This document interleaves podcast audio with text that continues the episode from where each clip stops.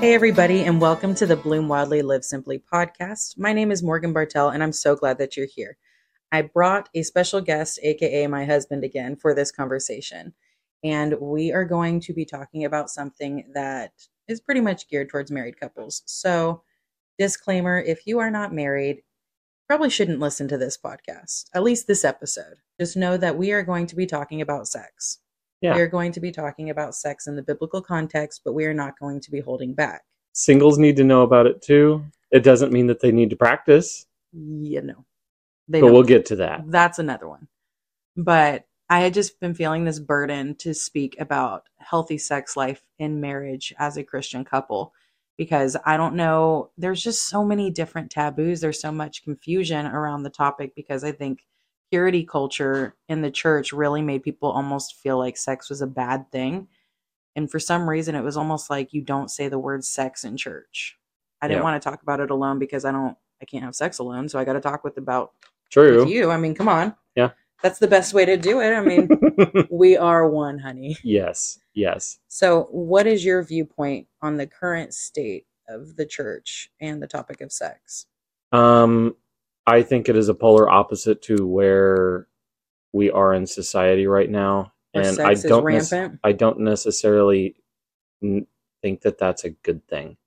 Um, I think that the church in general avoids the topic of sex in hopes that people will just read their Bibles and figure it out, or that maybe we, you know, just address it whenever there's a problem, and then we're going to shame them about it. But really, the church needs to have a healthy conversation about sex.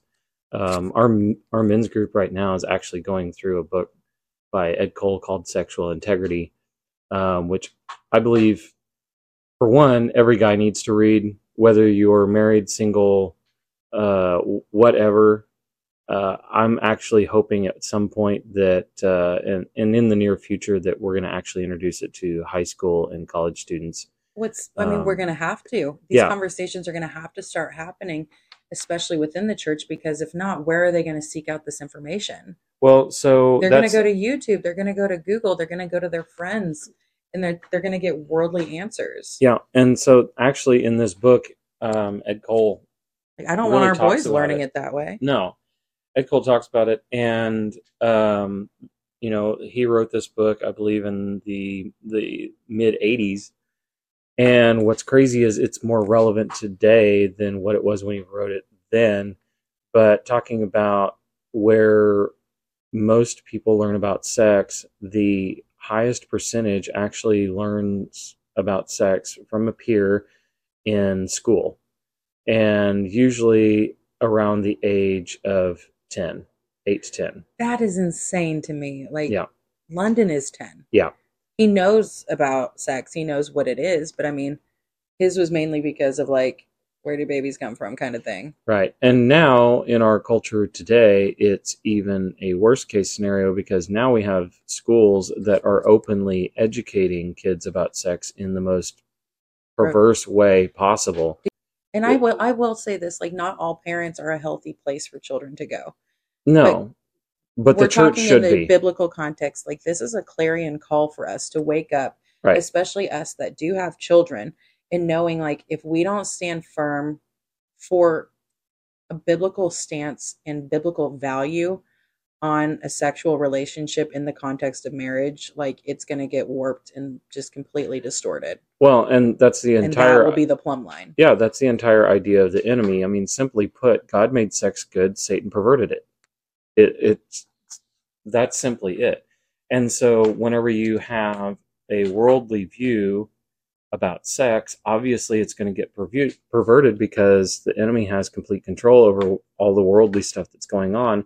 And so it is going to he is going to make it look enticing and all these different things and going to build up the imagination in this fantasy that's not realistic in the terms of biblical covenant and that's where you have a lot of unhealthy um, sexual relationships even in the marriage covenant you have these expectations that get built up from uh, guys and girls both Yep. watching porn getting a misconception of what you know that sexual relationship looks like and so they build up these expectations that their partner is never going to meet at, at least not in nor- normal circumstances because most of these are most of these that are in these films and Well, you have a videos- lust driven narrative as opposed to well yeah it's it's, narrative. it's not only that but a vast majority of those that are in these videos are being trafficked in some sort yeah. and so it's under this uh, this ruse and this coercion that's causing them to perform these things that are either a not natural or b not um, consensual and they're doing it out of threat in some form or fashion but you don't see that because you're seeing it from one perspective that they want you to see it.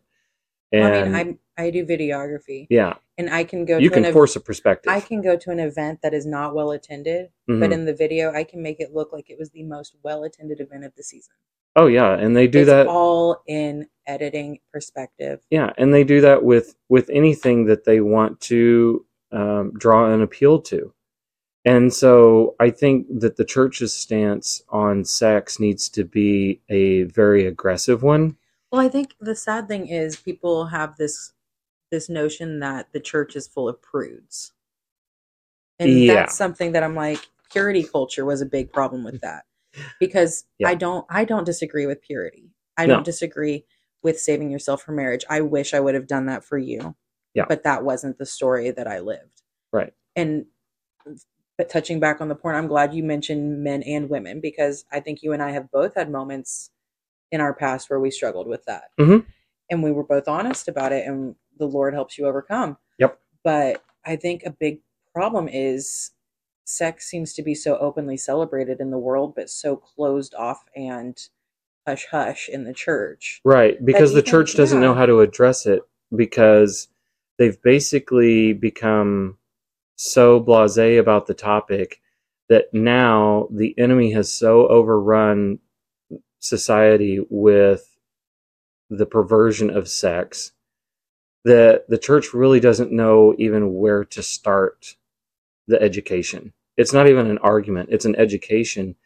And if people understand the importance of that purity and the sanctity of marriage and the soul ties that come with sex outside of marriage and what that does to a relationship after marriage um, my it- goodness, it's a major it's a major problem that the church has to address and Well, like it took us years after we got married. Yeah. I really feel before we felt like all of those soul ties had been broken off with Right. previous relationships. Yep. And we were able to actually truly build God given intimacy and actually enjoy each other.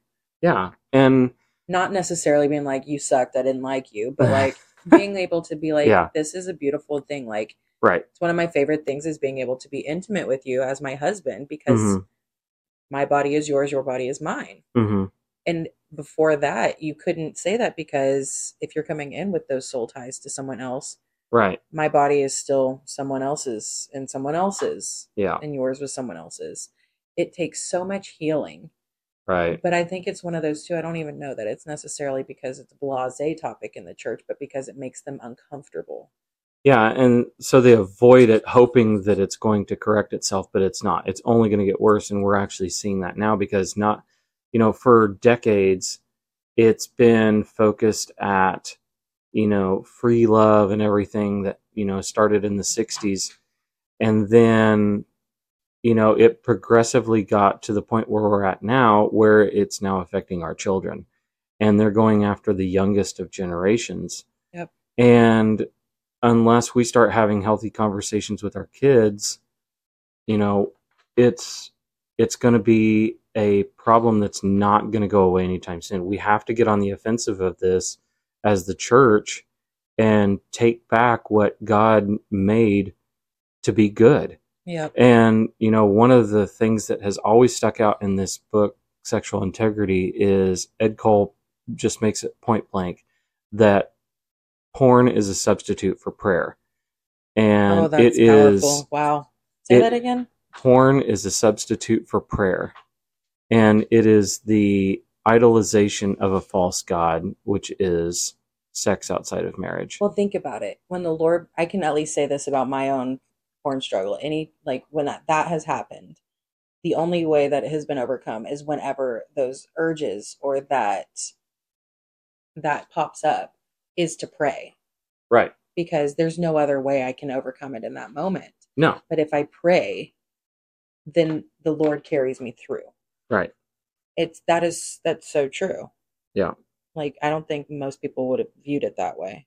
So I do believe that the perversion of sex by the enemy and making it to be a conquest of men to sleep with as many women as possible and Get all those notches in your belt. yeah Just I I do believe, and it's it's men and women. There are women that do the same thing.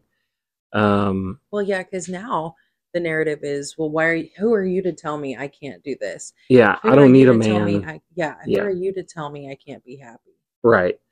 And because of that, and because it's disrupted what God had originally designed and planned, that's why we have such a big problem with divorce rates. Mhm. Why we have a huge problem of people living together out of wedlock, having kids, and then they wonder why they have problems. People blaming marriage for being the problem when really it is. We're out. They they claim outdated. Yeah, Um, It's- that's it? not what it is. Yeah, and it's not that. Patriarchy. That's the new hot word this year. After Yeah. certain movies have really Yeah. played that up. Uh, I'm sorry, but it's all biblical, and anything outside of Like that you're like, I'm sorry, just- it's biblical. Everything else is wrong. yeah, One thing that I really wanted to touch on is a healthy sex life in marriage. Like, how do you cultivate that? Because, say, you have someone coming into a new marriage, or I'm not even going to say a young married couple because we have couples that are getting married older in life or Mhm. are on their second marriage Right. after they've been sanctified, after there's been healing and redemption and restoration, but it might not have been with the spouse that they previously had right. like how would you encourage or give some practical advice on that because i think the best one and i don't know if we'd said it in a previous episode here when we were going through like i wouldn't say it was a rough patch necessarily but whenever there was expectations not being met hmm the the one question of discussing with your spouse how often should we be having sex? How often do you expect us to be having sex each week? I found that to be so beneficial because your number was much higher than my number was in that season and so Which I think that's normal for most. but realistically though like whenever that happens then you can actually discuss a number that works for both of you and then it changes throughout the seasons you're not stuck to that number but Yeah. that way you both at least have each other's expectations like i didn't know that that's what you were expecting and there was frustrations coming from your side there was frustrations coming from my side Yeah. but once that conversation was opened up it was almost like clarity came Right. So I would say that for all couples, the number one thing to not only, I guess, spice up your sex life, but also um, make it so that both of you are enjoying it and it creates a deeper level of intimacy is first, you have to talk about it. It can't be that you're just, you know, you go about your day and then at night it's like, well should we do it? Yeah. I think you have to Yeah. talk about it. It's it's not it's not a bad thing to talk about. I I mean, mean, we're all here yeah. because of the result of that. Certain things are going to be awkward to certain people.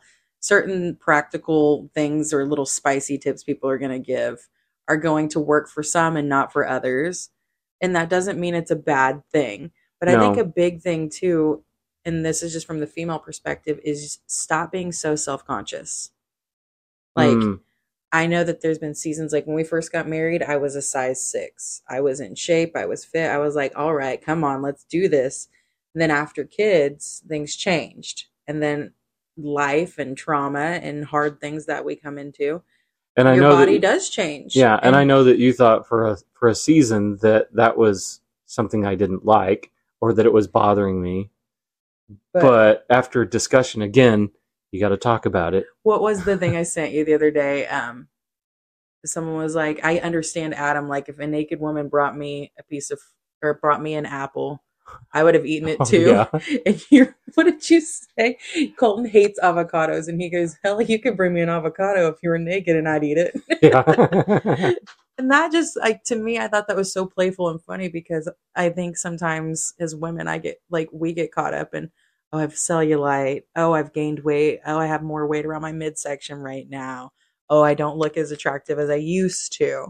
And for dudes, especially if you're in a godly marriage, that doesn't seem to really be a factor. no, because But I'm not saying don't take care of yourself or anything like that. But I'm just saying, like, No, because it's, it's Things at that point it's a minor thing. When you're lusting over something, than it is about looks. Whenever you're intimate about things, then that's just something. uh, It, Yeah. It's just part of it. It's it's not necessarily good. It's not necessarily bad. It's just that you're connecting on a bunch of different levels instead of one based on looks and based on what you can get. That's the other thing that's in you know that's in this book that's always stood out. Love desires to benefit others at the expense of self, whereas lust desires to benefit self at the expense of others. oh, that's good So if even if it, you're in a marriage relationship, if you are lusting over your partner and not loving them, there's still a problem because now you have actually created another expectation one. An expectation for yourself that is going to get unmet, almost a guarantee. And then you're going to actually have resentment for your partner, even though they actually didn't do anything wrong, but because you placed a wrong expectation on them when actually the expectation you should have placed was on yourself for them. and that comes back to there's um an instagrammer that i follow and i value so much of what she brings to that sphere because she does speak so openly from a christian perspective and she had posted and i'm sure she's going to get so much flack for it but just this on her instagram stories it was just a black and white of their bed with a like a corner of lingerie you couldn't see anything else and the only thing that she had written on there was wives enjoy your husbands Mm-hmm. and all I thought was, I was like, she's going to get so much shade for that probably. But that is so biblical. It is. It is so biblical because I'm like, she wasn't posting anything pornographic, anything like that. I mean, it was literally like a strap and like a corner of the top. That was it. And all I thought was, I was like, you don't have sex doesn't have to be dull in marriage. No. Just because you're a Christian doesn't mean you have to be so prude about everything. It does mean that there's boundaries and purity is still honored in right. marriage. And that happens in that discussion part. It does. Like, I mean, one que- one conversation that I think would be beneficial for almost every single married couple is what could I do to spice up our sex life more? What could I do that would make it exciting for you? And I'm not saying that to be like from that comparison point. Right. Because if it's healthy, you don't have to worry about that. A discussion is going to open up just a new flavor, I hmm. guess. As long as it's biblical, ethical, moral, and, legal. ill- yeah. Um, you know what? with it. Enjoy yourselves. But I I think that's a big one. Like husbands enjoy your wives. Yeah. Wives enjoy your husbands. Like look forward to those moments of intimacy. Yeah. Don't feel bad if you're exhausted and the kids have completely worn you ragged and work has been tough and it's not the most Yeah. like crazy wild evening that you guys get to spend together, but as long as you're intimate, And that brings up a good point. When you're in those busy seasons like that, Make which time. we've had to plan it. I know it's not romantic, it's not spontaneous.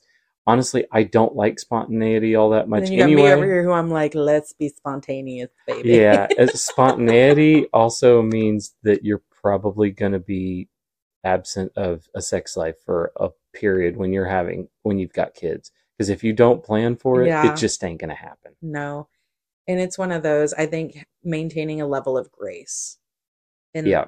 in in those seasons because there's going to be seasons where you might have one of the one like a spouse is sick Yeah. or they're not able to do things that they would typically be able to do and this is just get creative. That's all I'm going to say. Yep. Like I mean, you know what you need to do.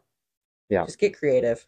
The the other thing is too that I would say is you can't expect your spouse to do everything. So this is this is a team effort when it comes to sex. So yes, you know, if there's one more absent, then it's just masturbation, and that's right, taking away what God has Yeah. intended, anyways. And if if you, again, if you're lusting over your partner, then the thing is is you aren't going to consider them when you are having sex. And so then yeah, it might be enjoyable for you, but for them it's actually creating resentment in the midst of what Should be a beautiful moment. yeah.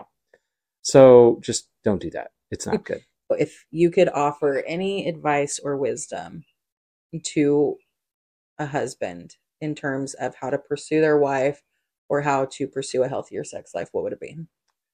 Um, don't lust after your wife, love her. Because if you're lusting, you're going to go into every situation with the wrong intentions Yeah.